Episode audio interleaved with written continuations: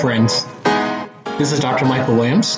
I want to welcome you to the Diversify in Path podcast, a podcast that explores how investing in diversity can lead to a high return of investment in pathology and lab medicine by learning from the knowledge and experiences of diverse voices within our field.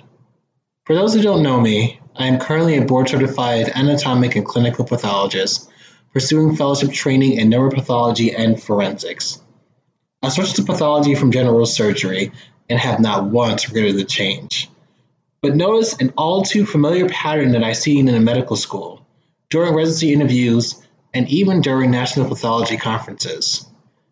And it was that realization that I was one of a handful of B I P O C residents and fellows who were in pathology.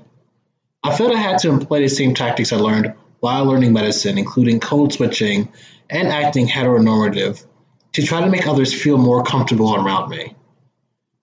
Joining the hashtag PathThroughA Network opened my eyes to others who were more vocal about their experiences, and I thought it would be a great idea to actually see what others may have went through and what lessons or thoughts they have for others as organizations and institutions discuss diversity, equity, and inclusion efforts.